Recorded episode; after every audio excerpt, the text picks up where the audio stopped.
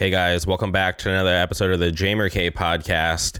Today, the podcast travels to Connecticut, and this is pretty awesome. So, uh, last year, before I started having people on the podcast, I used to hit people up to email and I would send them like 10 questions and they would answer them and send them back. And I was like super excited to post them on the blog and you know share with you guys um, a little insight on these people. And i was actually supposed to have our guest today um, ryan white but um, i just never emailed him I, I, got the contact info from the homie uh, keith freeman and i just never did it. So fast forward to today and I have him on the podcast. And I feel like this is a way better format for you guys to listen and get to know him because he's way more awesome than I ever thought he could be. Just talking to him and hearing the passion when he talks about um, his music is amazing and it's kind of inspiring. And I think I came out of this podcast being a bigger fan of his solo stuff than Cast in Blood because going in it was um, the reverse. So I'm really excited for you guys to be able to uh, sit down and listen to this episode and get to know Ryan a little better because overall, um, I just think he's an awesome guy and I support everything that he does. Cast in Blood, his solo stuff, and uh, Murmur. So without further ado, please enjoy this episode.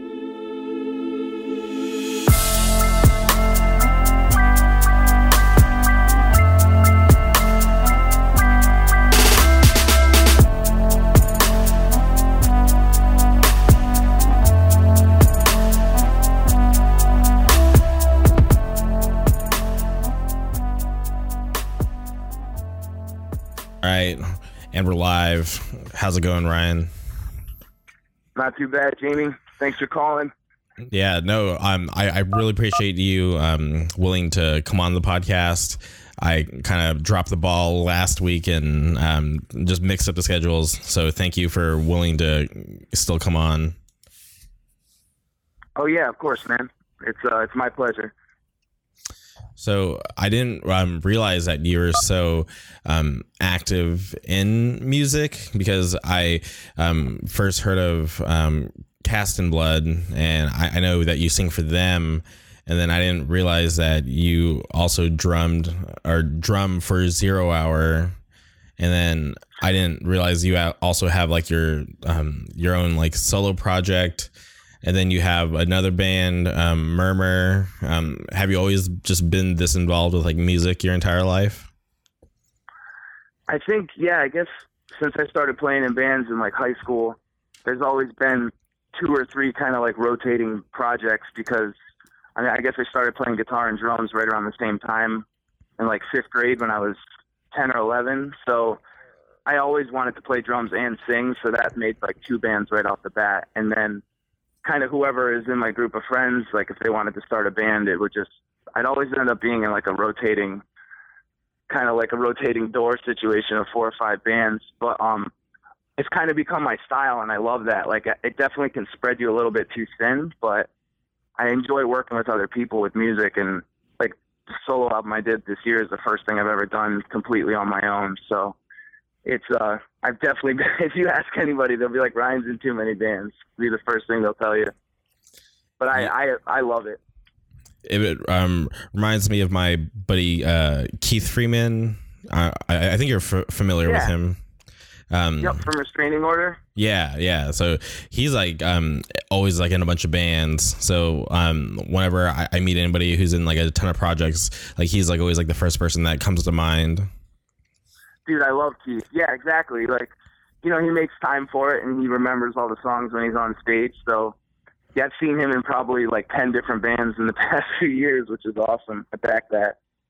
Yeah, yeah. I mean, a, a lot, a lot can be said for focusing. Sometimes I feel like, man, if, if I just focused on Cast in Blood and just really put all my efforts right into that, you know, things could really happen or things could happen quicker. But I, I like to let things kind of take their course and um, it's weird doing a solo thing now, but it's kind of exciting too because it's you can as fast as you can write the songs and record them, you can get out there and go on tour and you don't have to like bog other people's schedules down or you know it's just there's a lot of freedom in that.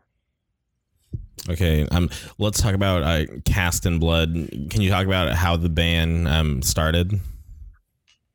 Yeah uh, cast in blood it was uh, members of enraged youth ricky and justin they were kind of writing and then my friend dan uh, who lives down in florida right now they were writing some songs and it was kind of like uh, they were saying it was a little bit like bleeding through but they wanted it to sound like life of agony and a little bit like at the gates. So they they told me they wanted me to sing on it, and I hadn't really sung for a hardcore band in years since I was like in high school. And uh, I was like, "Are you sure? You want me to sing?" Because I had done guest spots for my old band, uh, Jagged Visions. I like sang on the records, just little guest spots here and there, but they're really adamant about me trying it. So I went and did a demo, and we did the four song demo, which was like the first EP we put out, and uh, we all really liked it, so we just kind of kept going from there. But it really wasn't ever supposed to be anything more than I think just like an internet band with a demo. But then uh, we ended up playing a couple shows. Our first show was at Shakers in Long Island with like separated single aid to rest blade. We played super late at like 1 a.m. and I felt like we were punishing people even by going on. But after that show, we we started booking some more shows and uh, kind of took off from there. That's awesome. When I first uh, heard the band, I, I kind of got like you know, yeah, the bleeding through vibes, and also um, it kind of reminded me of um, that band. It dies t- uh, today, and um, I was like, damn, definitely, the, yeah, because like the singing aspect I, I, thought was awesome. Like I feel like you're able to like blend it well with the music, and it didn't sound like out of place. I appreciate that, man. It's tough. I, I'm always. Uh self conscious about that. Like when it first came out, I was like, I don't know how people are to feel this. It's a little bit almost like pop singing, but only living witness and life of agony, and even even agents of man. Like those, some of those influences are out there, and, and I've always been kind of like a a wimp about that. So I, I'm glad that it that it stuck and that people responded to it the way they did because I really didn't think anyone would even listen to it. Yeah, I'm not even sure how I came across um, Cast in Blood, but once I um, heard it, I was definitely hooked. So I, I, think you guys are doing a great job. Thanks, man. I appreciate that. The, the stuff they write, I love. The first song they sent me, I think, was um, like "Kill for Layla" was one of the first songs they ever sent me. And as soon as I finished the first song, I was like, I just want to do this, a whole record of this. And now we're actually finishing a seven-inch to do a split with our friends in Four in Hand. So that should be out probably by the end of the summer. I'm hoping maybe midsummer. Okay, I was actually going to ask you about that because I read um, that interview you did with No Echo, and you mentioned that that split was supposed to come out. I think like it was supposed to be like during like the springtime. Yeah, we were hoping for the spring, but um, we're both kind of like like Tyler's doing stuff with uh, I think Wrist Meets Razor right now, or I might have said that uh, Razor Meets Wrist. He's playing guitar for them right now, and he sings in four in hand. And so that band's really active and doing really well. And then uh, Cast in Blood has members of Dilate, which is doing really well right now, and then Vomit Forth, which is going to do a tour at the end of July. So we're kind of like we're all like super busy, and it, it did get slowed down a little bit, but we we finally are finishing it. Like I just finished the vocals for it last week. That, that's awesome. And it, it's a was it a four song split? We ended up yeah we ended up doing uh, I think we have three songs to go on our side. We were going to do two for three or four, and uh, Four Hands has a couple that they've been working on, and yes, yeah, so I think it'll end up being three and three. Okay. And do you know um, who's going to put that out? We were, uh, I guess, I, I don't know if I should really say anything, but um, we did have a friend at, at a label that a, a, bunch of our friends are on. We were talking to, and uh, I don't want to speak for them, but they said once the music is done, they seem pretty excited about it. So I'm just gonna. I don't like to jinx things like that, or like you know, put all uh, my irons in one in the fire. For sure. One label, but but yeah, it's uh, it looks pretty good. So either way, we'll we'll put it out regardless. But it seems like it'll be a good deal to go with these people that uh, I think we're gonna go with. And once that split comes out, uh, do you think uh, Cast in Blood will play more shows, or are you guys just kind of waiting till all the other bands kind of settle down? We we have been on like a, a small break since um, like the winter time. We're gonna do uh, a few shows with Castaway and Dying Wish. They're coming out here in July. So uh, Nick from Castaway, really really good kid. Um, he was he wanted to take us out for like most of the run, but everybody in Cast of Blood has like serious jobs and we're, we're kind of limited to the touring we can do, unfortunately. So uh, we're going to do a few days with them. But besides that, um, we probably won't do much until the fall because yeah, everybody's so busy with touring. I have some shows coming up with Murmur this summer, and that's kind of like a different type of thing. It's real acoustic, and the dynamic is super quiet, so it's like it takes a lot of preparation. Um, but my hope is that Cast in Blood will be back out in the fall, going out with some of our friends, and uh, I'd like to do a couple weeks and and get some time in on a real tour. I love that band. Like I always, I, I don't like that band to get backburnered. Sometimes it does just because the way life is and we're so busy. But um, I'd love to see that band do a lot more. Same here. I, would love for you guys to come out west. I feel like a lot of kids out here would be into your guys' music. I've been talking to a bunch of people about that, which thought like if we did something like from Vancouver and then like went all the way down to San Diego, maybe into Mexico and just made that the focus of the tour for like two weeks. I, I think that would be so fun. Yeah, that'd be awesome. There's like a, um, obviously through like Southern California, there's like a, like a really strong scenes for you guys to come through. My old band played out there at like Che Cafe years ago, and I think Restraining Order just went through and played.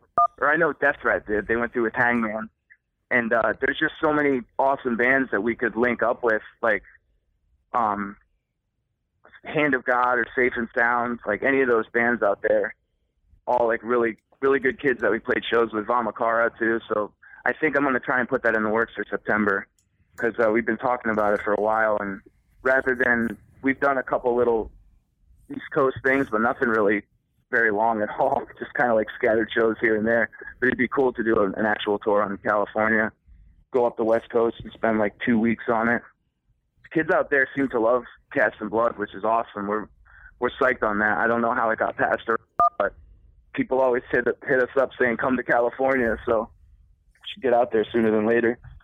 Yeah, I, I feel like it's um like these days all it takes is just like you know one person to kind of just tell a friend and then it just like will spread like wildfire because it's so easy to access music these these days. Yeah, I guess I think some of our friends put up our first EP on like a message board or something, and that's how a lot of people heard the first recording, which is a home recording, which I love. I'm, I love lo-fi recordings. I'm glad that was like our first uh, our first presentation was like a lo-fi home recording. I, love that album. But yeah, California's sick. I I haven't played there in years, and it was with different types of uh, musical projects. So either with Zero Hour or Cast in Blood, I'd love to get out there. Yeah, because um, Zero Hour, you guys were on the For the Children, right? Yeah, we were on For the Children. We we unfortunately couldn't make it out. Uh, that's another band that's kind of like everybody's got a lot going on, so a lot of potential. And I love, God, I love playing drums in that band. Like our, our last record we just put out, I um, it's one of my favorite things I've ever worked on. Um, but yeah, everyone in that band too is you know super busy and uh, just starting out with careers, and we all support that family first, and you know whatever. Everybody's got to take care of uh, their life stuff before just hopping in a van and going out to play a bunch of shows for a few weeks. But um, yeah, I'd, I'd like to see Zero Hour get out a lot more too. Yeah, it's definitely hard to, um, like, once you kind of hit that point in life where um, you have like a lot of responsibilities, just to be able to get time off. Like, sometimes that can just be like the most challenging thing.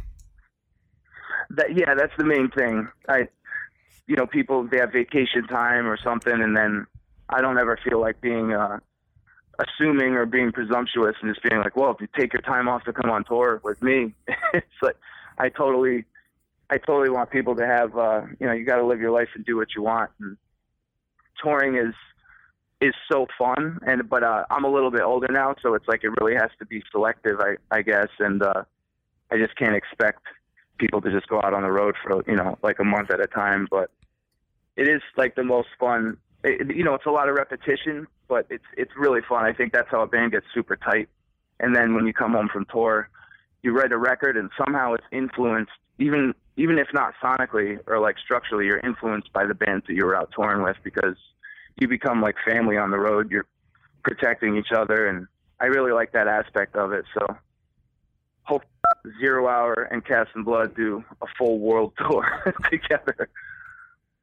Would that be a possibility? Like your two bands? no, no, I'm just talking shit. No, it, it would it would be super fun, but um, no, no, I'm just saying that kind of ironically.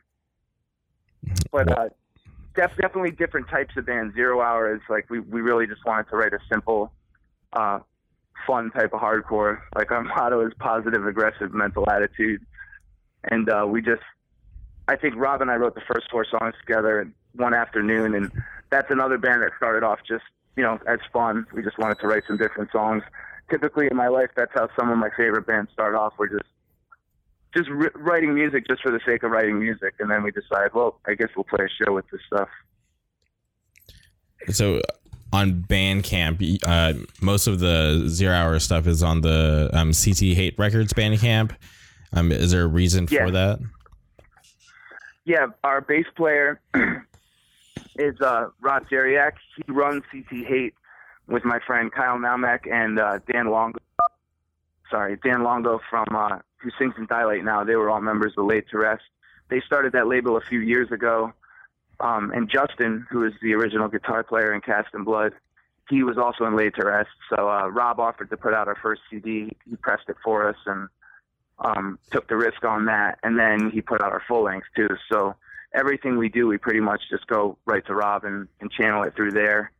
Um, at least for now. I mean, we only have one full length out, so I guess we don't even really have that much material out there. But yeah, that's they're like family to us, so they handle a lot of our stuff and uh, merchandise too. Rob runs his own screen printing business, Brass City, uh, Brass City Printing, right out of Waterbury, and he does everybody's bands, Typecast, Sanction, uh, done Jesus Piece. Like anybody who's pretty much coming through here on tour will get shirts through them. So it's kind of like a cool little community that we have here in Connecticut between the booking and kind of the people who, when bands, when friends bands are coming through, who who who book the shows and make sure that they happen and go off without a hitch. But yeah, CT Hate's been uh, active here for a few years, and it's cool. It's uh, it's definitely a good thing for Connecticut. So, uh, do you guys have plans to um, release another record with Zero Hour?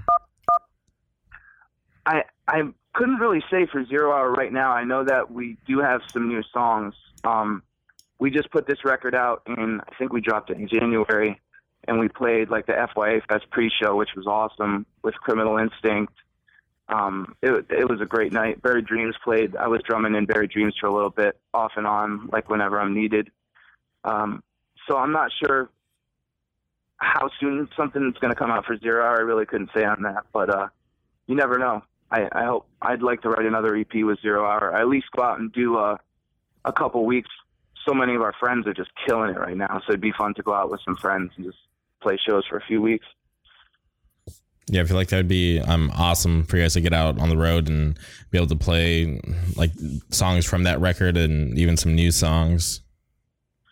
Yeah, that's that's what we need too. The zero hour. I think people would respond really well to it. Like we really haven't ever gotten out of the Northeast. We played Ohio once. Um, I think that's the farthest west we ever went. We played in uh, I think it was Toledo. Yeah, I think it was Toledo, or maybe no. We played in Columbus, but we were staying in Toledo. We got a lot of friends out there. But um, yeah, I'd love for Zero Hour to get out to California. Same thing, like tons of friends out there. Um, I'd love to go play the uh, like the the skate shop. I think it's called Program Skate Shop. Uh, I have a friend who friend owns that place, and like every every band that we love, California, and talk to on a regular basis is always putting in really, really good hard work. So that's another band I'd like to see get out to the West Coast.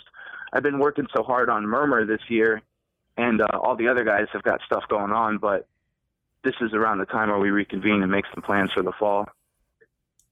Okay. And speaking of um, Murmur, um, how do you balance working on that versus uh, um, your solo stuff?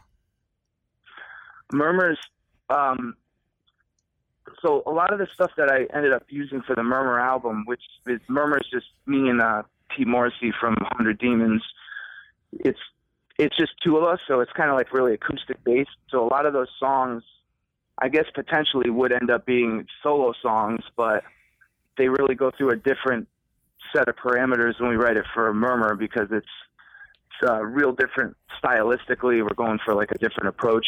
So I'll kind of come with blueprints of a song, really, really stripped down, and then I'll sit there and Pete and I will rework the whole thing to kind of like fit looking through the murmur lens because my solo stuff is real just reactionary just you know writing like singer songwriter songs that's just stuff that i need to get out of my system um like all music but that stuff's just a little bit more personal probably a little bit more annoying and obnoxious but uh that's what i love about music. Murmur is like a more methodical like slower process so basically whichever album, whichever band I have to be writing a record for, I'm like, okay, well these songs are going to go into the Murmur album, and uh, like right now I'm writing a new solo record to follow up my full length, and but we're also writing a Murmur EP, so I kind of just take the stuff I have to Pete, and we just decide as we go. We select the songs, and then we try to write a few extra songs so we can trim the fat. So we're giving people the best of the group of songs that we have like our next record may may sound a lot different than the last record. So it's cool because it's I like that's why I like working with people because everything would probably just sound like my solo shit if I didn't work with other people. So it's like Murmur forces me to I have to become a better singer because Pete's a much better singer than I am. He's like classically trained, so I've really had to like step my game up for that band, which is which is a good thing. Um, do you have plans to hit the road with uh, Murmur? yeah, we we're doing um we're doing a couple shows. We're playing our first show actually on June 12th with Drone Flower in Connecticut, and uh, after that we're playing in New York. I think on July 11th. Um, there's a guy Stephen Kasner. He's one of like he's one of my favorite artists. He did a couple uh, Integrity albums. I think he did Seasons in the Size of Days and um, he's done a lot of really cool work. He has an art exhibit there on July 11th that I think we're playing. But other than that, we haven't booked anything yet. Um, we're kind of holding off, but I definitely we're looking at a couple things to get out there on the road. Um, so yeah, I, I can't say anything, but we're definitely going to get out there and play a lot of shows. It's a real acoustic, toned down, creepy type of vibe. So it's it's cool to do something where know I'll be like sitting down playing. It's it's really atmospheric and and dark. And so I think it would translate well to like a tour show, hopefully. Are you guys both playing the acoustic, or is it just you? For now, it's the way it's set up. Is Pete and I will be up on stage, and just I'll be the only one playing guitar, and we both obviously sing. But Pete does play guitar, and uh, we I think eventually we'll like for our record release show, we want to pretty much recreate the album exactly how it sounds. So the same people that we hired for strings to play on the album, we're probably going to have them come and perform the record from track one to the end, um, and try to really recreate that. So we'll have like a four four piece string section, piano player, some backup singers, and so it, we're it's kind of a fun time right now because we're deciding if that's going to be the full time approach or if every tour is going to be a little bit different. There's a there's a lot of freedom in it because Pete and I could go out and tour just as a two piece and I could bring my guitar and we could kill it. Or we could do the big, crazy, wild Portishead type thing where we have, you know, an orchestra backing us. So it's exciting. I'm not I'm not really sure which way it's gonna go right now, but I'm excited that we keep moving forward. People have really been uh, responding well to the record, which is awesome. It's always a good thing. Yeah. Have you have you ever performed with like a big um like you know uh, piece like that with like uh like a string section and piano player? I guess the closest thing I've ever done to that was like when I was a kid doing concert band, but no, nothing on that level or or that I would take, you know, as seriously and put as much of my heart into as I do with Murmur or any of my other projects. So it would be a new thing for me, but um I love that. Like I, I'm I'm up to the challenge of it because I like working with a metronome. I like working with and without the metronome, but the idea of having everyone tuned into my ears and being able to hear all of us together on stage that that's really appealing to me. So I hope that does flesh out eventually. I think that's the route we're going to take. We'll probably do strip down tours and then do a tour where it's kind of a little bit bigger of a production. And the album that you put out um, from Murmur, um, is that self release or are you guys on a label? So Pete uh, kind of. Sorry, I keep hitting my buttons here with my gigantic ears. It's all right. There we go. Pete uh, Pete set up a label called Hanging Hills Records, and it's it's kind of like it's his own thing. Um, but he's got friends. He's friends with Jacob over at Death Wish, and he's been really awesome. Um, running our store, like when our record first came up, he helped us with all the pre-sale and doing all the merch. Um, Jake Bannon did the artwork for our record, which is some of the most amazing artwork I've ever seen. I can't even believe it's on a piece of music that that I had a part in writing. so that's an honor, and he, he's been real cool with getting our stuff out there. So Death Wish has helped us out a lot. But um, yeah, basically like our own label, kind of self-released. Wow. You know, looking at that artwork, it definitely seemed familiar to me. And now that you say who did it, it, it all makes sense. Yeah, I mean, I've been looking at his stuff since I was a kid, like the early Converge records. Um, and anything he ever had a hand in.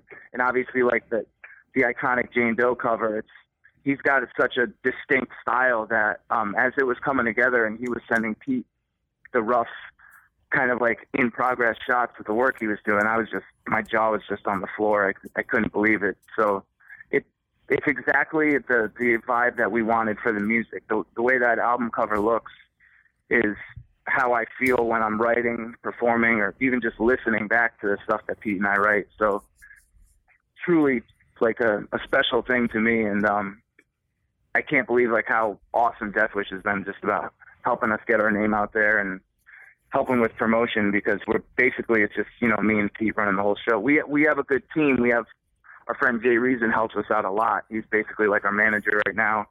Um and I gotta shout out to him. He's a really good dude and he's made a lot of things possible where Pete and I aren't aren't really good with technical stuff or you know we just like writing music and performing it and we need friends to help us with the business aspect. Right. my whole life I've I always need someone around to help me with that. I'm, my head's too up in the clouds focused on writing sometimes I forget to to you know cross the T's and dot the I's. I think it's cool that, that, you're able to have some friends help you out, um, especially with the stuff that you're not um, well versed in. Um, it, it's great to have a team behind you, you, you, know, helping, making sure everything goes smoothly. It seems like it's necessary these days. Yeah, you got to have a good team. Even like the the way that I met you to do this podcast through uh, Steve Huey, just a person that I met um, through playing shows and just a like a really, really, really good kid. I love Steve, and uh, I love how connections happen like that. Um, and I was, you know, looking through at the people who've been on this podcast. I'm like, oh, there's there's one of my friends. There's one of my friends, and it's just it, it's a cool community. And there's a lot of stuff like booking my my solo stuff. I would never, I would never be able to get out of state if it wasn't for James from State of Mind Touring. You know, he'll he'll push me to do that and be like, no, you need to go go play these shows, get out there and do your solo thing. And that's kind of like all I need to hear from like a good friend or a trusted source. And then it really does fall together when you got a good team working for you because, you know, one person can't do it all.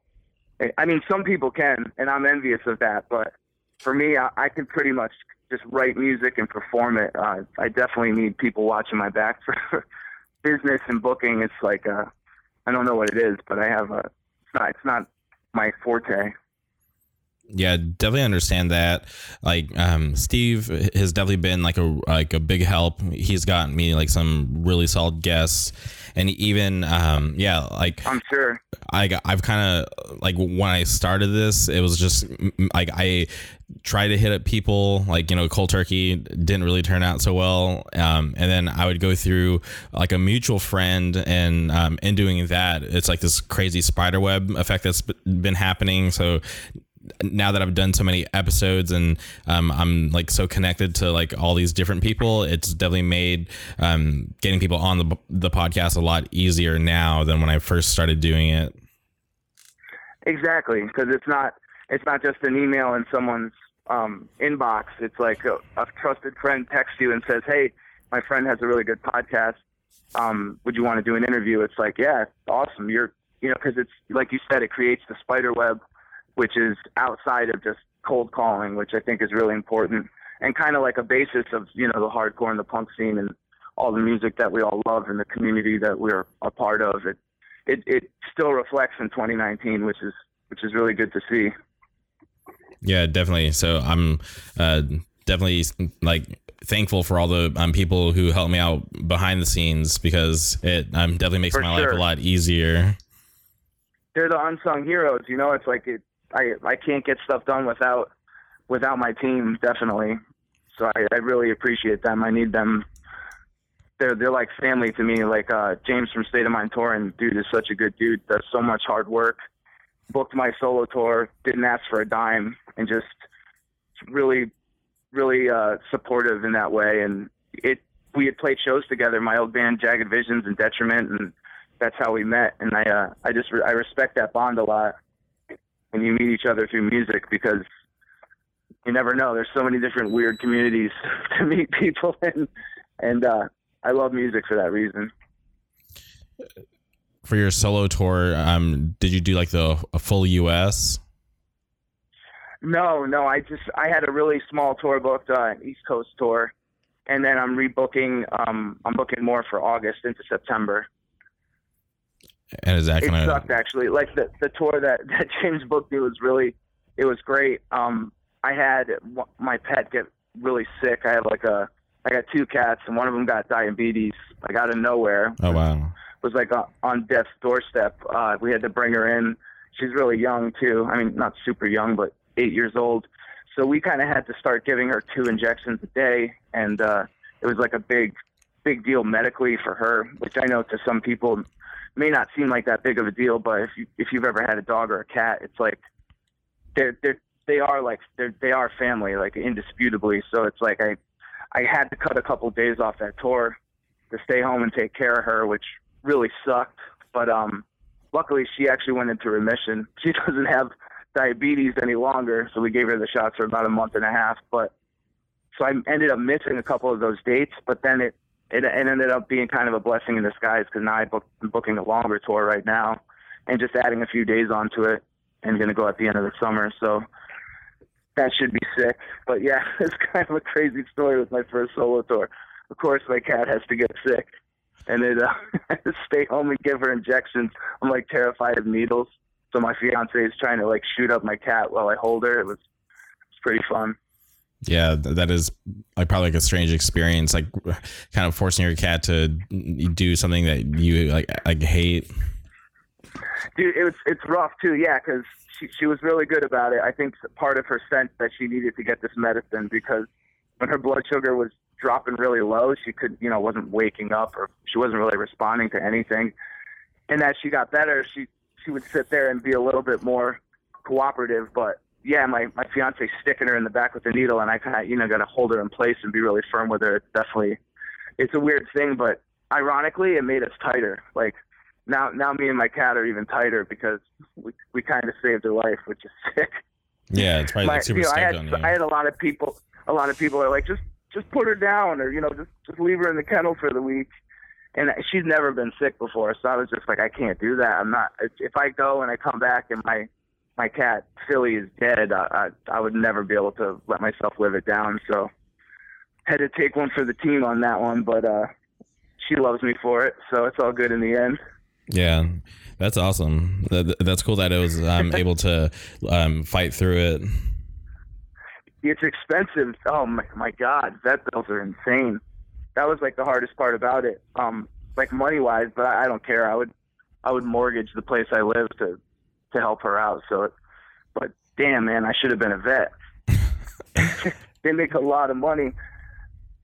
For sure, it's a cool I, job. Um, do you like um? Could you deal with animals all day?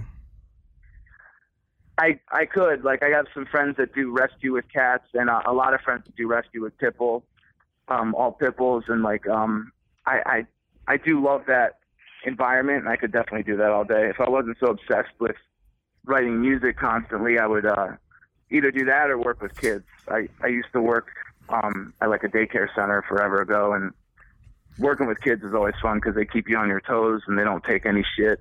And uh, it would definitely be something like that where you go home at the end of the day exhausted, but you're fulfilled. You know. Yeah, for sure. It's something that you definitely would do enjoy the, doing. If if I had to do the nine to five job, otherwise I just do uh, basically like construction work in between uh, working with music. Had a, a few odd jobs here and there, but never really committed to like a career path. So do you do just music full time? Basically, I mean, at at my own expense. um, I I I've had tons of uh, different jobs. Like I worked at Black Market Kitchen, which is a really awesome meal prep place in Connecticut. Uh, Pete's wife runs it.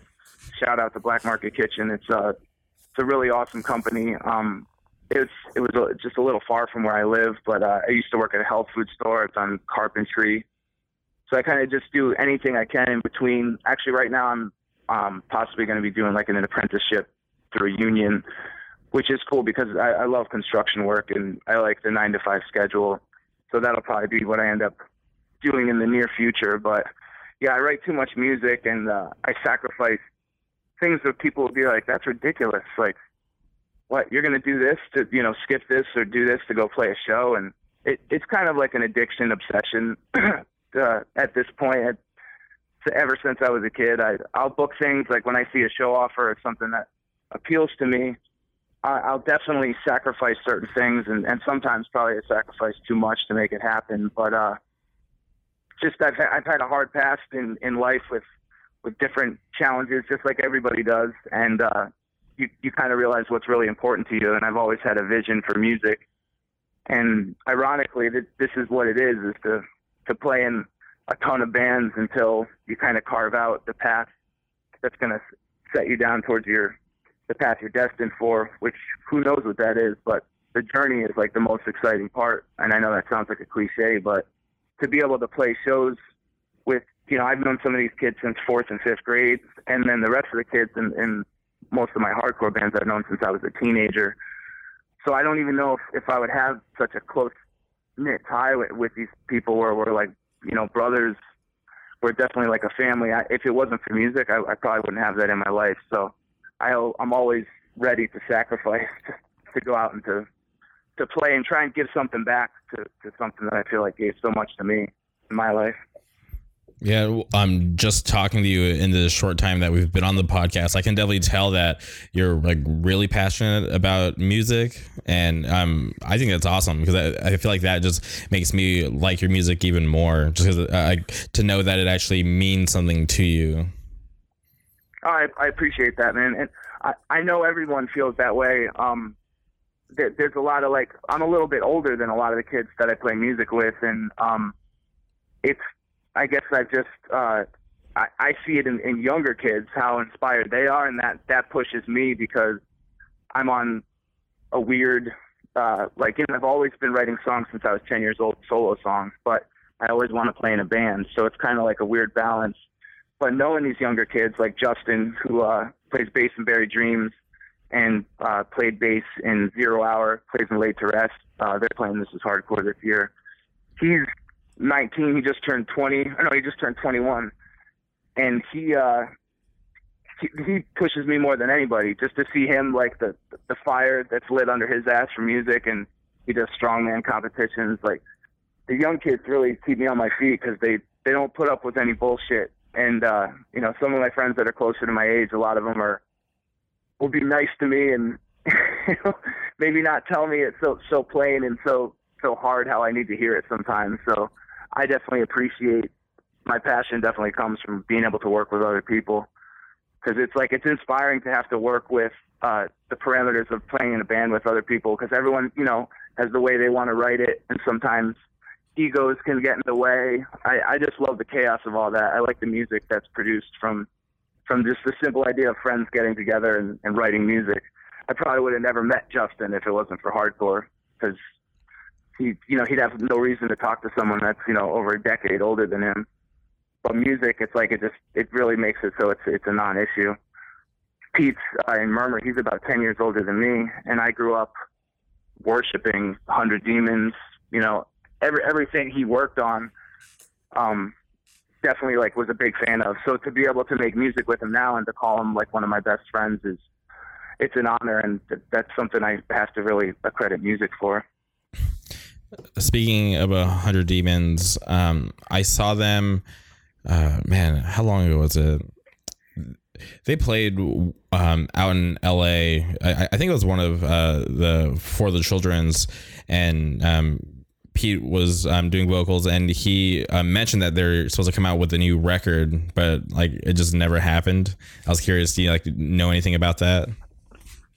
Yeah, I, I definitely don't want to speak for them. Um, but I know they they were working on something, but uh, I I don't want to say anything about that because I wouldn't want to I wouldn't want to put any words in their mouths or anything. But um, I hope I hope there's a new Hundred Demons record every day of my life. So for sure, no, so, I'm I'm right there with you.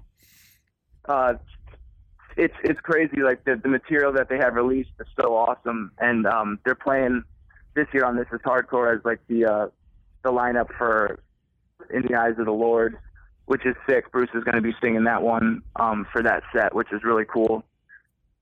But uh, yeah, I I can't say anything on that. Okay. All right. I, I, I, hope so, though. Yeah, no, I hope so. Yeah. Yeah, because uh, when I first saw Hundred Demons, I was like, I think I was like third. No, I was like fourteen or fifteen, and um, when I first saw them, Bruce um, was actually on tour with them, and mm-hmm. and then I saw them like a couple years ago in L.A. and um, saw them with Pete. So I was like, cool. Like I've, I've seen like you know, Hundred Demons with like both of the um, frontmen. So I, I thought that was cool, and I was definitely looking forward to new music, and I still am because I, I think that band um, for what they put out is just like awesome. Yeah, the the first album I remember when I first got it. It's just such a classic uh, Connecticut release. That that and Last Days by Death Threat and Hatebreed, uh, Satisfaction is Better Desire, like all those coming out and around the same couple years same few year period. Those are like uh, the Bible of music out here in Connecticut, and definitely you got to see both of the eras. You know, if you got to see Bruce and Pete, you got to see the whole thing. Um, Eyes of the Lord is, is sick. I don't know if you're into them, but Bruce's new project is awesome. They're playing this year too. Have you yeah. checked out that EP they released? Yeah, I, I definitely have. Like, um, like uh, way back when, when I wanted to actually kind of try to give back to hardcore, I would um hit up bands and do like these like little like email interviews. And I the first um the, the first person I hit up was um Taylor Young. Like the day that EP dropped, I emailed Taylor Young, and he was actually nice enough to give me like the time of day and answer like the I think like the ten questions I sent him. So definitely like that band. Oh yeah, that's awesome. Yeah, the, Young Brothers. That's awesome, man. That that's cool how how you started. I didn't realize that. That's a that's really cool. Yeah, I'm because you can you can. It's so easy to just ignore an email and be like, nope, don't have time for this. But when someone takes the time to write you back, it's just it it shows a level of respect, and I, I love that. Yeah, for sure, and it, it, like to me, it shows that they actually, um, you know, care and want to um help spread like like the word about like whatever they're doing. So it, it's it's and you cool. know they've got that's another you know they've got tons of stuff going on too. Like obviously with with their other projects and I'm so happy that Eyes of the Lord had the response that it did. I think this year the response will be insane. I think it'll be really good this year, especially because Demons are playing and Bruce will be singing for that. I think it's going to be um, it's going to be awesome. I'm glad Into Another is playing. That's one of my favorite bands. I love that dude's vocals. Yeah, yeah, it should be um, a pretty good year. I, I definitely like the lineup. Yeah, yeah, I'm. I was psyched to see it. I'm glad Death Threat's playing again. One of my favorites really, really good friends. I'm I'm happy that they went out there and did uh, the tour with Hangman and went down to Mexico and stuff. I'm, I'm like happy to see all that. One of my favorite bands ever. Yeah, and like they've been doing it for so long, um, but like it, like the music holds up so well. Yeah, they, there's there's not one release from them that I'm like, oh, this one, this one's a little bit less than. Like they're all they're all sick. I'm happy to see them get the recognition that they deserve growing up, the, those songs are just so so important to me, and uh, that's another person to be able to call Aaron one of my friends is just an honor.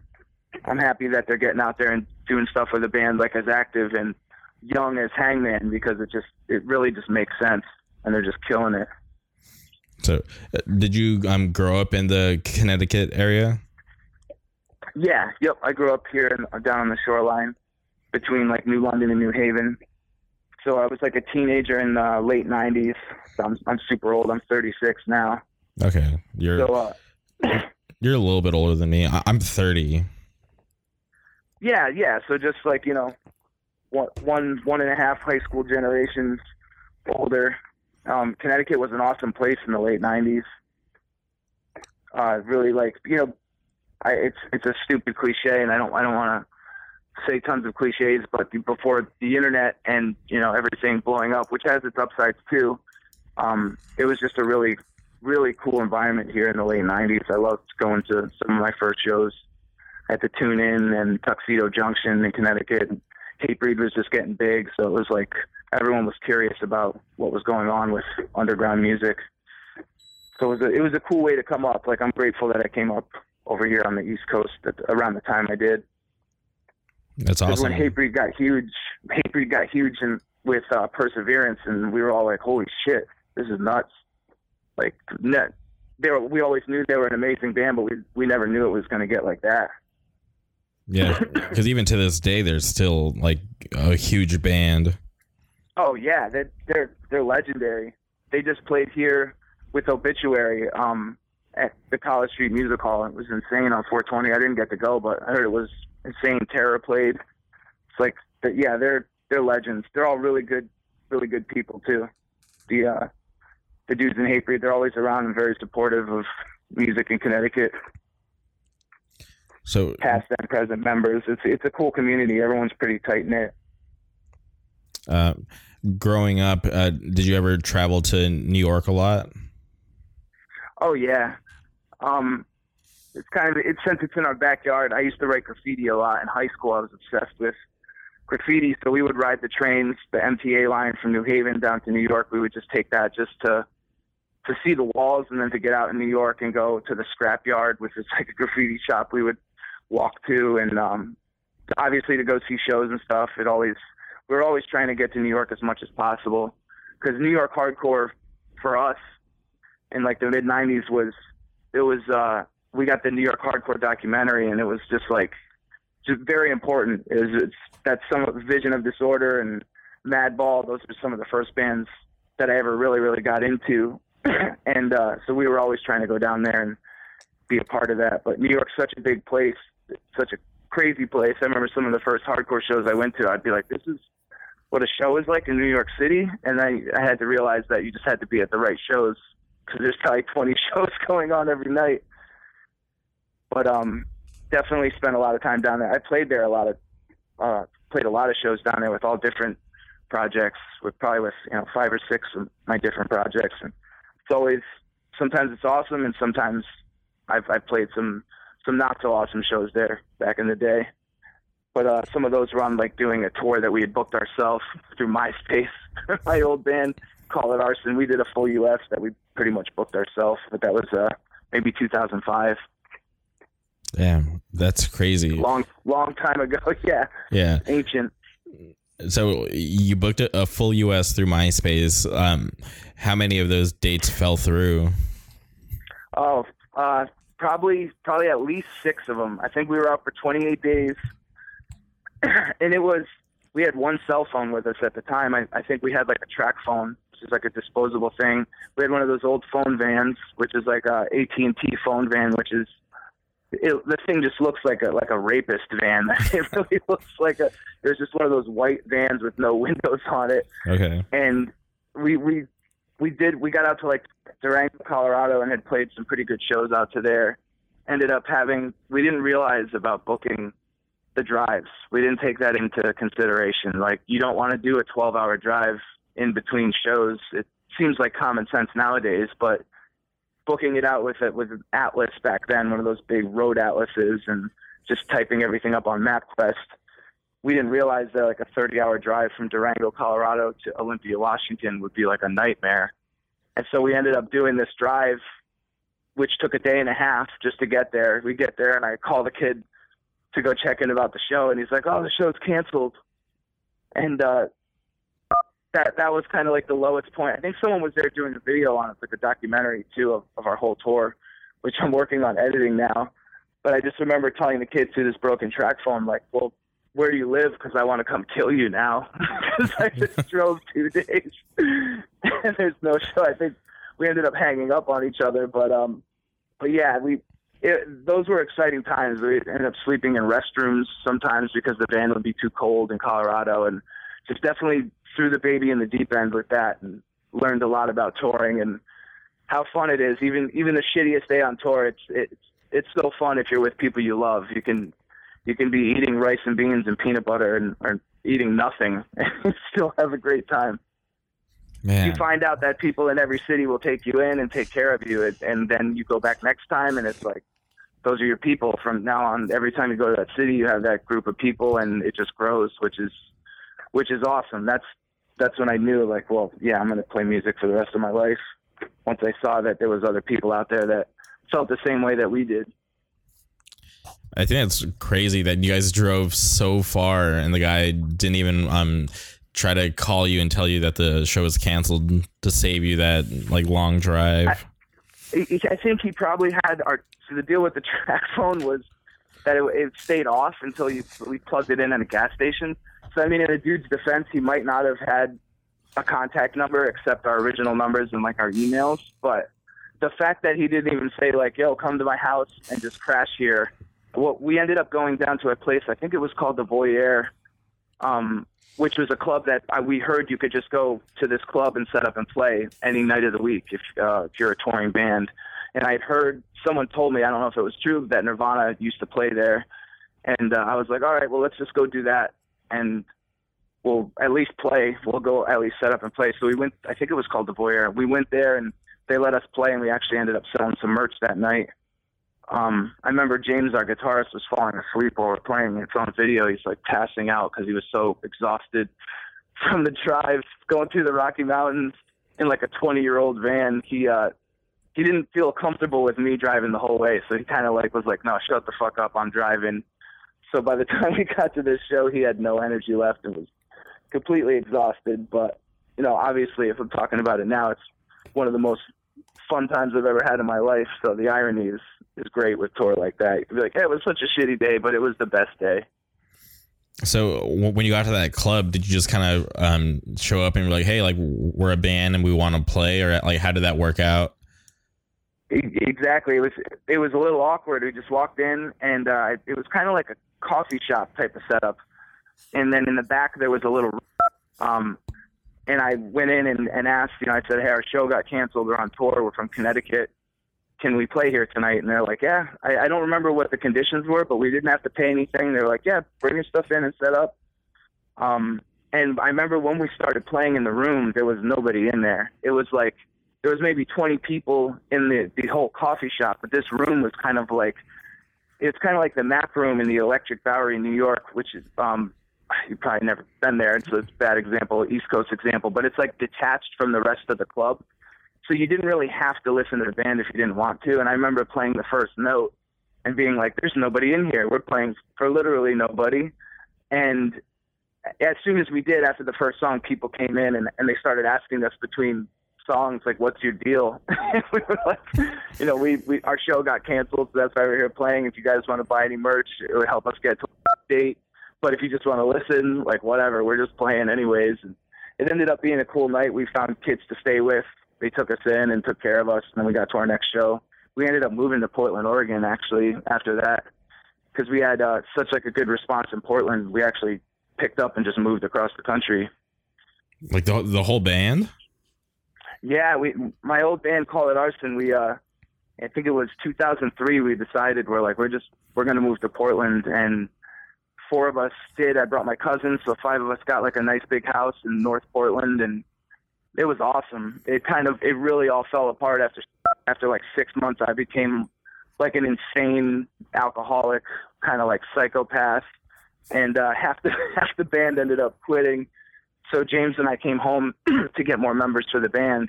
We had to come back to Connecticut, but yeah, that was Portland's like a really back then. I, I haven't been there in a few years, but I I really loved it back then, and yeah, we decided just to move out from Connecticut only lasted about eight months, but we wrote some really good music out there. And met some really cool, really good friends that I'm still friends with today. Damn, that's crazy that you guys just liked it so much there that you guys just picked up and moved across the country. Yeah, it's a little it's a little ridiculous.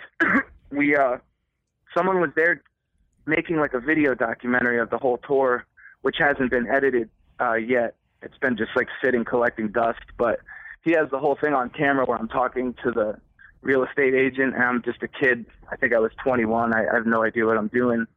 But uh it's funny, it's all documented us calling back home and canceling the lease and getting we got a really sick house. It was like a giant uh, two-story house with one of those nice like Portland type houses with a porch out front, and it was uh, it was definitely like heaven for a few months. Just got a little crazy, a little Yeah. young and a little little bit too crazy for the West Coast, I guess. The East Coast might be better at keeping me in line. So brutal out here. So when you guys um, lived in Portland, uh, do you guys like um, was there like an active scene or um, do you guys have like a big following in that area? We yeah we started playing shows and um of course uh we ended up joining like i ended up joining two or three hardcore bands as soon as i got there playing drums and just uh met a lot of kids through just going to hardcore shows because the the reason we moved there is because we played the che cafe with um a band called six bullets from portland. They were friends with all these kids in a band called dead unknown. And um i think the dude that actually runs Rise Records. There was a band called Physical Challenge. All the, all these bands from that area, for some reason, they were down at the show in San Diego, and Call It Arson played, which I, I played like an acoustic guitar in that band, and we would end up playing on a lot of hardcore bills, just because those most of our friends were all in hardcore bands, and any of the touring that I had done was with my other part, uh, band, For All It's Worth, which was just like a straight up kind of like youth crew sounding hardcore band. So Call It Arson is kind of like I don't I don't want to pigeonhole it or anything, but it's kind of like an indie emo type of sound. And so we ended up playing on a lot of hardcore shows, and we met these kids in San Diego, and they said they lived in Portland, and we had just been up there, and I was like, man, I love that place. Like we just played there a few days ago, and kind of want to move there. So once we met these kids at the Che Cafe, um, we really hit it off, and I was like, well, now we have like a group of friends too that we know we can hang out with and start going to shows with. So basically, once we got home, we just we we put the money down for the house and we moved out like a few months later, which was cool. It was exciting, definitely. That's wild. And, uh, and do you guys have like jobs lined up when you moved to Portland, or like how do you guys manage all Oh that? hell no, no, I didn't have anything. I mean, I worked at a daycare center, so I ended up doing a nannying job. Um, and then I did. I think I worked at a movie theater. Everybody got like little shitty random jobs uh, here and there. we ended up playing a few shows at the college, Portland State University. I think that college. It's like a it's in the north end of Portland. We played a few shows there, which was awesome, and that kind of got us some other shows. And we definitely were starting to build build a little bit of a following. but um, things got crazy in the house, and me and my cousin were like kind of like bad troublemakers at that time, and just got a little bit too much for everybody. So uh, that's how that ended up going. But the ties that I made there, I'm, I'm still friends with those people to this day, which is crazy. Yeah, and it's even crazier that you met people from Portland randomly in San Diego. Yeah, yeah, they were playing on the show. I think it was Six Bullets. Uh, I ended up playing with Call It Arson, and it's funny because kids from from that group of friends, uh, Physical Challenge, um, one of my friends, uh, Andy Foot. I just saw him when I played Long Island like a couple months ago. Hadn't seen him in years, but that's what I love about doing my solo stuff is I can go out on the road now and music is probably the best way I can see some of my old friends because it's like I'll be passing through to make music. I never really have money to travel. Um, so it's like looking forward to getting back out on the road and and definitely doing it full time. Like this is what I want to do with my life. So I plan on doing Murmur and my solo stuff and uh, playing in a revolving revolving wheel of hardcore bands until the day I die. So, um, I'm sorry. Seems like that's how it's going. no, whatever. As long as you're, you know, enjoying it and doing what you love, I feel like um, th- that's what's important. Yeah, it's it's been awesome, man. I, I'm really lucky to uh, have been able to play music with so many like super talented people. It's nuts. Okay, so I, have been like dying to ask you this question because I'm w- jumping way back when I asked you about New York. So you grew up oh, in. yeah, sorry. Uh, no, no, it's all good. Went on a tangent. Yeah, no, it's fine. It's awesome. Um, but so you, you grew up in C- Connecticut and um, you uh, spent a lot of time in New York, and I've always heard that Connecticut, um, like New Haven, um, pizza is way better than New York pizza. So I was just curious, um, what's your stance on that? Oh man, people get murdered over over those opinions out here. It's um, Pepe's, yeah, New Haven is supposed to be like the most famous place. I, I'm not like a huge uh, pizza.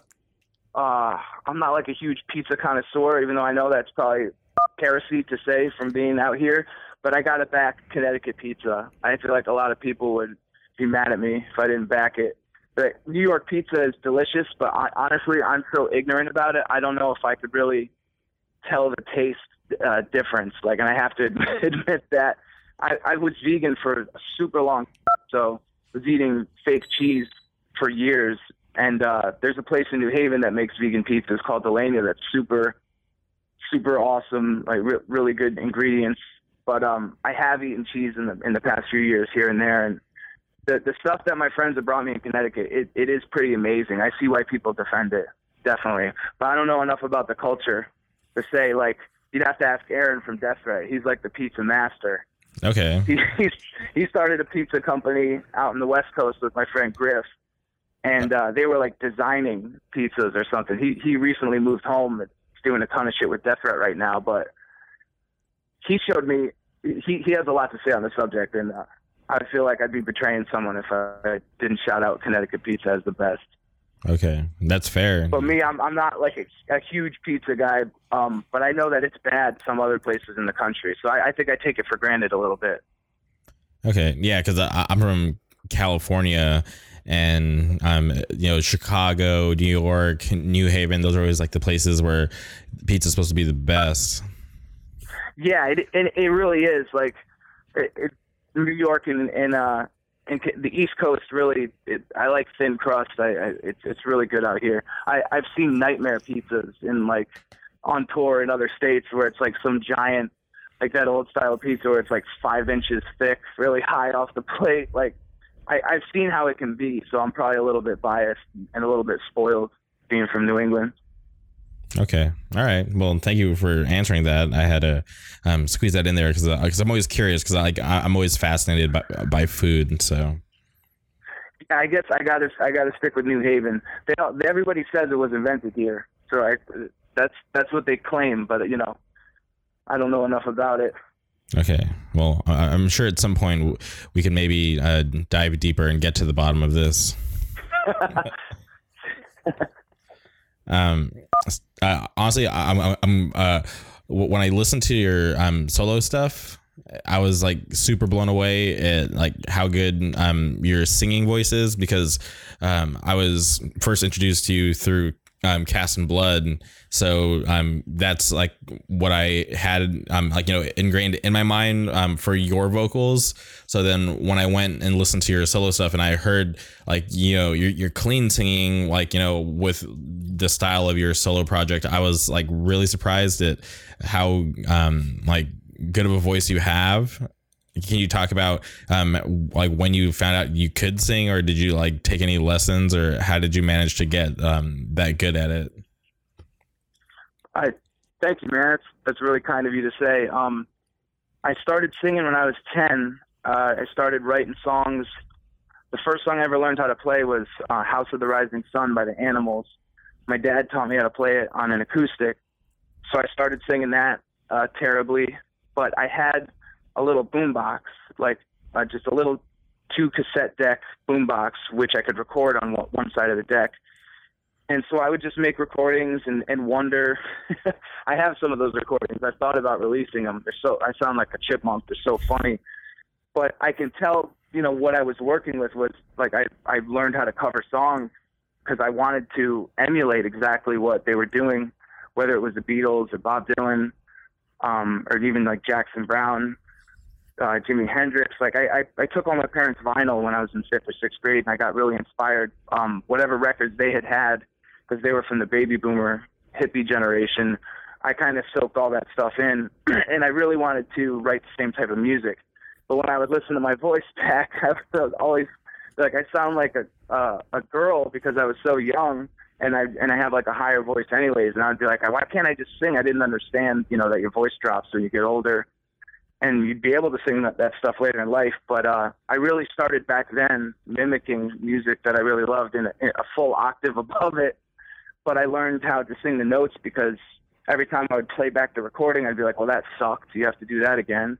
And through kind of like troubleshooting and um, that process, I've been writing music ever since. Um, I ended up getting, I got kicked out of school. I got arrested so many times in high school. I uh, was gone my junior year. And then when I got arrested, I think I got arrested for the fifth time when I was a senior. They sent me to like a rehab facility. And then I got sent to another facility for like nine months in Montana, which was kind of like a boot camp type thing, where um, at certain points during your stay there, there would be times where you could play guitar and you, you could have some kind of like either writing, reading. Um, I was lucky enough to have my guitar with me, and I think that's when I really start with singing every day because we had nothing to do there. I was with like a group of uh, other kids. There was maybe like ten or twelve of us living out in the wilderness in this cabin, so we had nothing to do. So I would think of every cover I could, and I was also writing stuff and just bouncing it off them. So I had a good nine months there to really just sing and work on writing and fix the things that I didn't like about my writing. So by the time I came home and everyone was graduating from high school, I was kind of ready to write music as like a solo writer. But I just I I love playing drums so much I can't even decide which one I like more.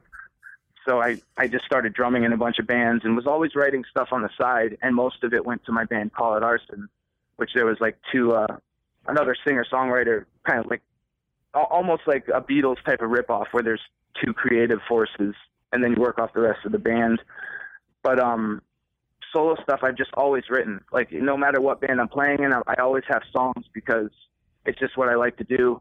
So I'm always going to be writing and recording and have like a little library going of stuff I'm working on, and you know, tons of stuff doesn't see the light of day because some of it's not good enough, and that's just part of the process. But I never really considered myself a super super good singer. Um, I I did chorus in middle school, um, but I never had any formal training. So I'm happy that that people feel that way about my voice at all. It's I, am really appreciative because I definitely am not uh, classically trained. Um, when you were doing your um, solo stuff, was it weird to hear yourself um, on the recording singing that way for the first time? No, it, it, it's because it's real similar to um, my other band, Call It Arson, it's very similar. Like we've been on a hiatus for a long time now, but we uh, it's it's the same type of music. So I've I've been recording, doing that kind of a style where it's like singing for the whole song since I was young. Since I was like we started doing Call It Arson, I think when I was 18 or 19. So I've I've been doing that for a long time, but the solo stuff is a little bit different. Um, Greg from Silver Bullet Studios, Greg Thomas, he plays in the, uh, the band, and he he really is like the other half of my album. He's a, he's a brilliant producer. He did the Murmur record with us too. He did Jagged Visions. He's the one who did uh, the last Cast in Blood song that we put out last year, King in Yellow. He uh, that place is sick. Like Hangman just did the record there. I know Vatican's coming back to work on stuff. He he really kind of opened me up to uh, a lot of different things with my solo record, and he he plays electric guitar on there and kind of helped flesh out the arrangements. And, it's exciting between that record and Murmur. I've learned a lot over the past few years, so it's cool. It's a it's a constant learning process. And Murmur is something where I was actually the most surprised to hear my voice back because I, I sing a lot differently in that band. But um, I'm always learning and, and getting shredded in the studio. you like that? You know that take was good. That that take sucked. When I hear that take sucked, I usually sing a lot better on the next the next take. When I hear that take's good, my quality tends to dip. I get a little bit of like a big head or something. Okay. Um, so uh sorry kind of just jumping around but um murmur um how'd you guys decide on that name for the project excuse me um we were bouncing around a bunch of ideas and uh pete came up with the name it's actually named it, not specifically, but it it also happens to be one of the 72 demons uh, from the Goetia, and so that's kind of like old Solomon magic, uh, old old Solomon magic stuff from the 72 demons. It, he's he's one of those demons in that legion, and there's a lot of stuff you could look up online about the particular demon that that shares the same name. Actually, our sigil is the same thing for one of our uh, artistic designs, but it's it's not just based on that. Um, Pete came up with the idea. He's really good with being creative like that and putting together song titles and uh, lyrics.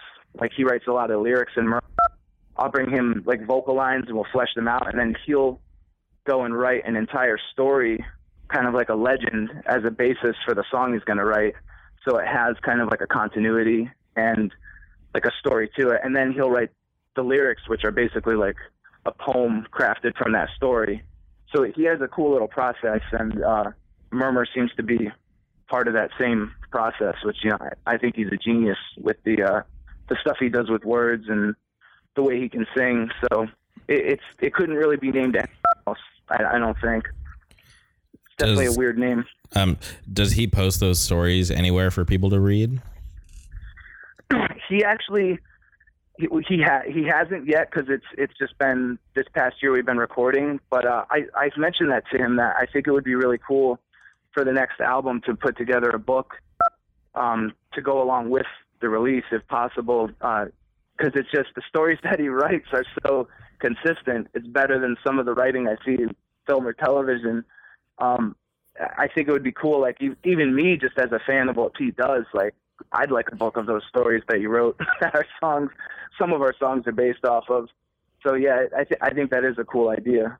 He actually does a podcast, um, which is it's kind of unrelated, but it's it's the same world. He does a podcast called Stockberry Dark, and okay. it's like uh, they they they have callers uh, call in, and it's usually like um, it, it's friends. So I mean, like uh, a lot. He has a lot of friends because he's from the generation before me. So he's had some some really awesome guests on that show. Um, if you ever get a chance to check it out, but they call and talk about basically like occult experiences, ranging from all different types of things. But we'll recount, uh, for lack of a better term, like experiences with supernatural stuff, either like a ghost story or something that they witnessed or a certain local legend that somebody can attest to and corroborate.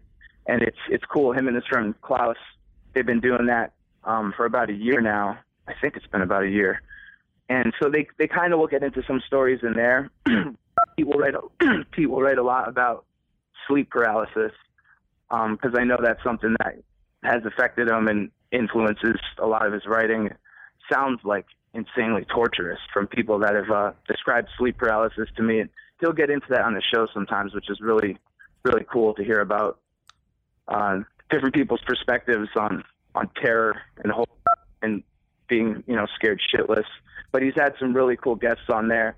I, I do think Murmur would be a great band to have a book accompany with, or some some kind of uh, compilation of the stories. I think that would be a cool counterpart. There's a there's a guy that I really love. Um, his name's Giles Corey, or that's his artist name. He's in a he does a band called Have a Nice Life. He put out a record recently and released a whole book with it, and it's just it's really sick for the aesthetic and the atmosphere of the recording to have like a counterpart to go with it.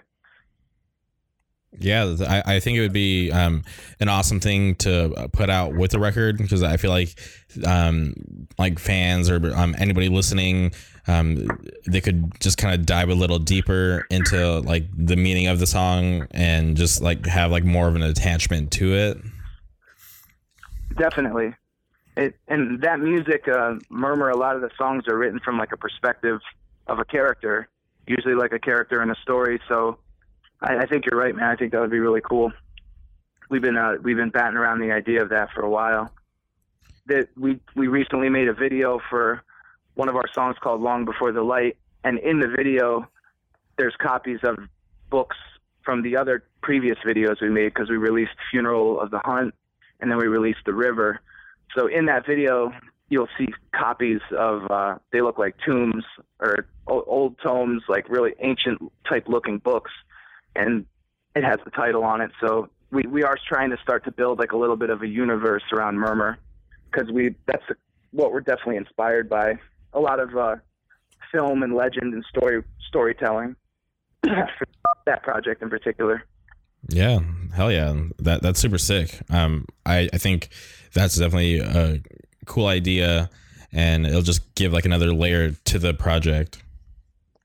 Yeah, I, exactly, man. I, I love that. I love the aesthetic of bands, and I, I appreciate the mystery around all of that. And it's uh, it's a cool thing to do. My solo work is so personal and just like here, you know, here's a bunch of singer songwriter songs, which there's a there's a time and a place for that too. But Murmur is something I really, it, it's such a different part of me that it's really been a, a cool learning experience. I'm glad that Pete wanted to go ahead and do it and just do the full length because it's just been, I can't wait to go write more. Like we just can't wait to get back in the studio. Um, how did you um, actually link up um, link up with Pete? Because I, I remember um, reading in the um, uh, no echo interview that you um, were working at the um, the black market spot, right? Yeah, yep. I was working at Black Market Kitchen up in Waterbury, Connecticut, and his wife, uh, Shannon, she they they have a really good business up there, and I was working there, and I had known Pete uh, kind of just like as an acquaintance throughout the years. My old band, Stab You in the Head and Eat Your Face Off, we actually opened for 100 Demons in like 2003, right before I moved to Portland, uh, way back when we played with them. And I remember Pete had started singing with them around a little bit before that. And, and I was, I was just in love with 100 Demons. That first album, it's like, I, I, I think it's flawless. So, uh, I always definitely looked up to him and was terrified of him. He's a, he's a big dude, and uh, he's uh, he's fearsome, but he's he's become one of my best friends and definitely got a got a really big heart. He came into to work one day and was just like, we we had been talking about music and kind of had some similar interests. Um, I think he used to he he'd seen my old band a couple times, Call It Arson, and I was always surprised that he uh, liked one of our records, our 2006 release uh, Animal Strings, he was he he liked that album for some reason. So we would talk about it a little bit here and there, and eventually he was like, "We should just uh, we should write some songs and sing like motherfuckers." And and I was like, I I would love to. You know, always kind of just thinking like, "Wow, I'd love to do anything with Pete." Once I found out that he was a classically trained singer, I was like, "Holy shit, that's that's insane!" Because I've only you know I knew the Hundred Demons voice and I heard him sing on there, but to hear that he, you know, he trained as an opera singer when he was a teenager, just uh, the potential there is is nuts. And um, the first song we wrote was uh, the last parade. I think it was the first demo we did, and as soon as we went in and demoed that, we we really liked how it sounded, and we both kept listening to it. And uh, sorry, that's my fiance just texted me, and uh, we we decided like we'll go make a full length. So I started writing, and within like two or three months, we had 12 to 13 songs, and uh, we just started ripping through them. We cut a couple to keep as B sides, and that's pretty pretty much led us up to here. Um, but yeah, it's it's sick. It's an honor to work with Pete. Hell yeah! Really I'm, powerful, creative force. Uh, are you good with time? Oh yeah, yeah. She's uh, she's she's on her way home. I think she was just texting me to let me know. Okay, for sure. Um, well, that's sick. Um, I had no idea um, that Pete was classically trained as an opera singer. That's that's wild to think about. Yeah, isn't it? it you wouldn't you wouldn't think, you know, some some terrifying singer with with a voice that literally sounds like a hundred demons can sing this these beautiful. His range is insane. I mean, he's had full range um, at different points of his life, so it's it's it's a learning experience for me. You know, I I got to keep up the technique and stuff are are things that I you know I have to work on because I'm such a I'm such a self-taught singer. You know, I'm sure a, a sing a vocal coach would look at my shit and just rip it apart, which is which is fine by me because I like to I like to develop a kind of like guerrilla style. But I also appreciate that the stuff in Murmur has really made me have to kind of like step up to the plate and become a better singer, which is uh, that's why I like playing music with other people because you know hopefully I can just be the best the best version of myself and I can give people something that's worth you know their time time is precious you know if they're going to come hear me perform I want to make sure it's it's the best of the best So it's like that's that's why I, I'm not afraid of being pushed or challenged to get better at something because I know that you know we can all improve, especially in in all areas. But music, I think until the day you die, if you don't feel like you're improving, then like what's the point? I think it's interesting that you bring up a vocal coach. So um, I'm like like a huge like Disney like nerd. Love going to, to Disneyland. I'm there like all the time. And um, Yeah. next uh, next week, um, the um, live action um, Aladdin movie comes out. And recently, they released uh, like a new version of the song "A Whole New World" um, with uh, the singer Zayn and this um, girl got I, I feel so bad because I forget her name, but some like um like she's like super young. I think she's like 16, but she just has like a phenomenal voice. And I Is it the girl? It's not Billie Eilish. No no no no it, it's some other girl. Um I, I forget her name. It, it, it, escapes me. Hold on, I'm gonna have to look it up real quick. Sorry. Um No, it's okay. I remember that I had to sing that song in uh in fourth grade. We had to sing it for like a, a school concert type thing. So I'm definitely familiar with that song. I didn't know they were doing a live action movie. Yeah, it, it actually comes out um next uh uh Thursday. Um well like slated for Friday, but you know they do like the midnight releases quote unquote on Thursdays. Um, Right. Yeah, so they um did like a new version of a whole new world um with Zayn and the girl's name's uh Zhavia if I'm prona- pronouncing that right. Um and Okay. it was like an interesting take um but, but i liked it and um i was just like one day i was like just on youtube just going down the rabbit hole and i stumbled across this video of like a vocal coach um like listening to the song and talking about um like why he liked it and i just like my mind was like blown because i like i listened to it just as like one of my favorite disney songs ever just done by like new people but then listening to this Right. vocal coach like actually break it down like systematically and like me understanding like why they would like sing things a certain way just kind of like blew my mind because like I don't know how to sing and I don't know like the like the crazy details about that but like hearing this like vocal coach break it down it just like blew my mind. I, I know what you mean. I uh like recently I never had watched um what's that show? America's Got Talent or what uh th- those what, what the hell is it called? American Um, Idol.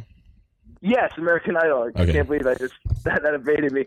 Um, th- that uh, I never watched that before in my life, and recently I watched some YouTube episodes of people just getting shredded on there, and that that was kind of funny to me to to see that these are like you know 15 year old videos that everybody's seen a million times, but it kind of led me to watching some vocal coach videos like you're kind of describing, where they'll react to a certain song, or it'll be like vocal coach listens to um, Tool play sober for the first time and will kind of react to the vocals. And, and I know what you mean, like to hear a vocal coach break it down. Like I heard someone do it about Freddie Mercury uh, from Queen and describing his voice. And that that's what I love about singing is like you can sound like another person, but you really have the opportunity with all instruments. But for me, it's been easier with with the voice to to have a one of a kind, like unique sound, whether or not people like it. At least you know it's your own thing and it's distinguishable from everything else. And I love, I, I have gone down rabbit holes watching those vocal coach videos because they're fascinating to me to hear someone explain it objectively and kind of like critique something that I that, that I've always just worked at and wanted to get better at. But to hear them analyze it is it's it's validating and it, it's it's exciting to to see people passionate about singing like that. I've definitely learned a lot from those videos because uh, I just sing and, and take it for granted and, and don't really consider the quality. And, and I've always, you know, I have a thousand singers that I look up to that uh, that I think are geniuses, and to see their stuff through a different perspective, it, it's sick, man. It, it, I can see how the new version of Whole New World could be mind blowing because it's like the old one was what was it like Elton John or no? It was he, he sang Circle of Life. Yeah. I guess who the old the old uh, artist that did Whole New World in the '90s. It was uh, I think the girl her name's like uh, Brenda Song if I'm I'm, I'm looking it up. It's like my favorite. It's a movie. real straightforward kind of like real straightforward approach. I mean, you know, obviously people love it and everything, but I'd be curious to hear a new version of that myself. Yeah, I'll, I'll send you a link to the um video so you can check it out or the like the new version. So are you just a fan? You you just love Disney, like the whole culture around it? Yeah, like um just like growing up, I was exposed to like the movies and I just um you know ended up growing up and watching like Disney Channel and then I would do annual trips to Disneyland with my family and then right before I um because I, I grew up in the Palm Springs area so um, I eventually made the move to Orange County, and that's like Disney Central because um, that's where Disneyland is. It's in Anaheim, and once I moved Right. there, and like I was just like exposed to it even more, and like got like kind of like involved with the culture, and realized that um, you know there were people like me who like were crazy about it and like loved going to the parks like all the time. So just like over time, it, it just kind of built up into this crazy thing. Like I wasn't always like super crazy into it. Like I've, I've always liked it, but just o- like over time, like uh, it's just gotten deeper and deeper. I know. I know that Steve's into it too because I know he does. He's like a, a talented wrestler, but I know that he's done. Uh, that he, he, I always see him at Disney. So, I would. Is that how you guys met? Like through through that kind of connection, or was it through music? Um, if I'm being honest, like eh, Steve was just like one of those um people who I, I just um were following on Instagram. And Oh, okay. Yeah, just because like we um since he he literally knows like so many people, like we had like a bunch of mutual friends, and we had a lot of like common interests. And he actually sure. um he he came out to California to wrestle, but at that same time I was going to um New York for the first time, so it was just kind of weird that we kind of just like um switched spots. Um, Yeah. so we like missed each other that time, but like a couple months later, he actually came back to California to go to Disneyland, and that's where I met him for the first time. And since then, um, I'm since that first time, he's came back to California um, twice, and I've been to Florida um, for for Disney World with him like twice. So um, it's pretty crazy. It's it's hard to go somewhere and not meet somebody who knows Steve. Definitely, he's definitely knows everybody.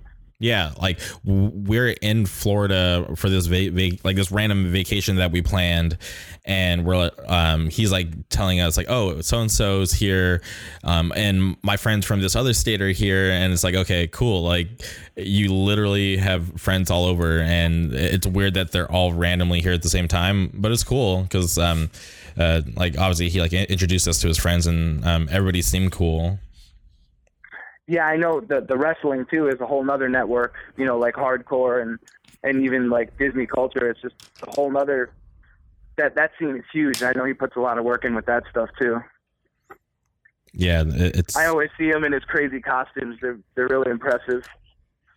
Yeah, um, I- I'm. I, I still haven't seen him wrestle. I, I'm sure I will eventually, but um, I, I, I always ask him about it just because I'm always like so fascinated because like growing up, I, I loved like um, WWF um, like back in the day. So I, I just always have like a million questions for him about like him like wrestling in like a costume because it's just like crazy to me. You should do a wrestling interview with him sometime. Just have him on the show. You know, um, for as many like guests as like Steve like has hooked me up with, like I think we've tried like three times to get him on the podcast. It's just um, I, I just think our schedules just kind of like clash at some points, but I, I definitely want to have him on. Like I'm gonna have him on at some point, just because like he's been like um, pretty important uh, with like getting me like certain people. So um, it's, it's just a matter of time. But I, I want to have him on for sure. Yeah, yeah, that sounds like that would be a good episode. yeah shout out steve um he's awesome so uh and oh and i'm sure he's gonna listen to this uh just because um he, he always listens to the episodes um where he helps out so um steve if you're listening um you need to make time and come on the podcast Yeah, Steve. Just like he he needed me. He he's OCD in a way. I had a hoodie I was wearing at a Cast in Blood show, where the sleeves were ripped, and the whole the whole set it was bothering him. And at the end of the set, he told me, "You got to sew your sleeves next time. It's fucking killing me." And because they were just kind of tattered, and so Steve, for me sl- sewing my sleeves, you got to come to a wrestling episode so I could listen to you answer some questions. So just making that known. And I love you, Steve. Thanks for uh, hooking me up with getting me on the podcast. hell yeah Good kid right there. yeah great guy Um, all right, real quick. So you're good. Um, you're about to do a a solo tour. Um, is this going to be a full U.S.? No, I'm I'm just gonna go out for about ten days. Um, Cast in Blood's doing like a few days in July, and uh, I, I'm hoping to do a full U.S. in the winter, in like fall winter. I really want to start doing more work for my solo stuff. But it's it's going to be ten days down to basically Florida and back. I'll probably be announcing that um, within two or three weeks. Okay, that's awesome. Well, I hope um, eventually, if it's not in the winter, um, sometime next year, you're able to make it out west with um, either of your projects, either solo, um, Cast in Blood, Murmur, Zero Hour. I, I think it'd be awesome. Yeah, ho- hopefully we got some some stuff in the works, man. I uh, I'd I'd love to see that too. I, I think it I think it would be really easy. The the offers are always there, and there's so many good people out on the West Coast. It's just a matter of us uh, picking it and locking it down and deciding to stick with it but yeah, hopefully Cast in Blood and or Zero Hour will be out there on the West Coast before uh before it gets cold next fall. Could you do like a like a super tour to make it easy for yourself? Like do Cast in Blood, Murmur, Hundred Demons, and Solo Project all on one tour. that, that that would be awesome. I'd I'd have a busy night. I've definitely had nights where I've had to play one show and then drive frantically to get to another show to play a set that was booked for the same date. But um, like it'd be cool to come out with Dilate or something because we share members with them, and it's kind of in the same realm of music. So uh, that might be a cool one to do it with. But yeah, Murmur solo project, Zero Hour Cast in Blood. People would be sick of me after that tour. There's five five acts of Ryan White up there. Yeah, they're like, why is this guy in every band? yeah, it's an obsession for sure. Yeah. I, I, I appreciate it though. I appreciate the uh, people the the response to Cast in Blood is has been awesome. Like those lyrics, they, they're they mean a lot to me, and like I write in like a character when I write for that that uh, that project. It's it's a weird kind of metaphorical thing for me, but they're also very personal. So it's cool that anybody has responded to Cast in Blood the way it is without you know being on like a bigger label.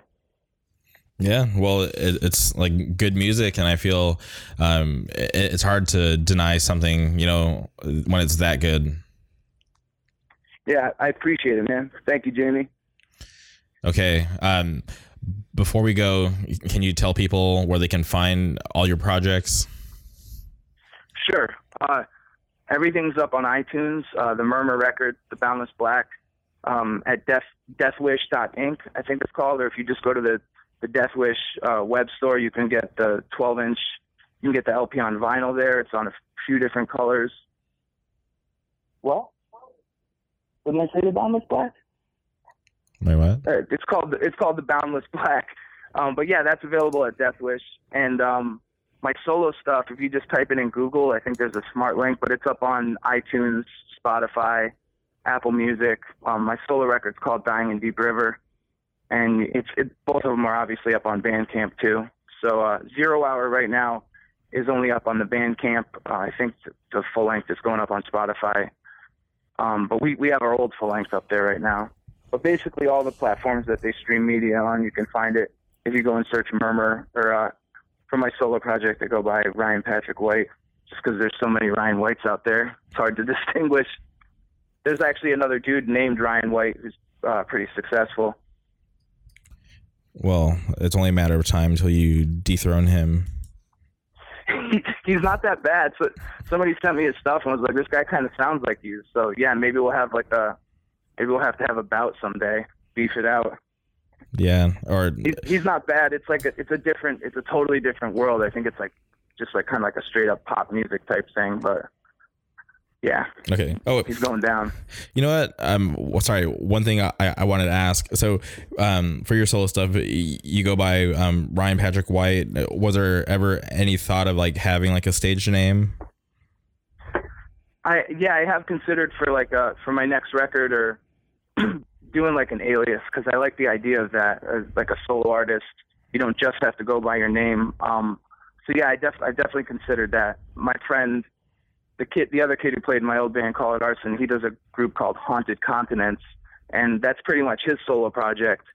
But I like the idea of uh, of an alias. It, it is it is a cool idea. So I, I really want to do a lot of collaborations in the future. Um, with singing, there's so so many opportunities to do different like hip hop type things, and even just like simple pop singing stuff, collaborating with friends. So I probably will pick an alias, and I have used them in the past. Okay. Well, thank you. I appreciate you answering that. And I want to thank you again for um, being down to come on the podcast, even though I totally mixed up the schedules. It definitely uh, means a lot because I was honestly scared that you were going to be upset and not text me back. Oh no, man, no, no worries. I know, I know how life gets, so it's never. But we stayed in communication and we got it done. I appreciate it, man. I appreciate you getting the word out there about music and new bands. It's uh, it's really important. So I appreciate what you do. All right. Well, thank you guys for listening to another episode of the Jamer K podcast. Uh, I always appreciate it. Um, you guys take time out of your day to sit here and listen to me um, and these awesome guests talk for so long. It means a lot, and it, it's never going to get old. Um, love this feeling. So, thank you guys for tuning in. This has been another episode of the Jamer K podcast. Always on top.